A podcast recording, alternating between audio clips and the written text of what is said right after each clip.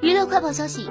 据台媒报道，六月二日，网络上传出萧敬腾在大陆接种新冠疫苗的消息，并与医护人员合影拍照。萧敬腾经纪人证实，萧敬腾已于二日下午在上海接种了第一剂大陆国药疫苗。他还称，萧敬腾人在大陆工作，仍心系台北的家人亲友，希望疫情赶快退散，大家平安健康。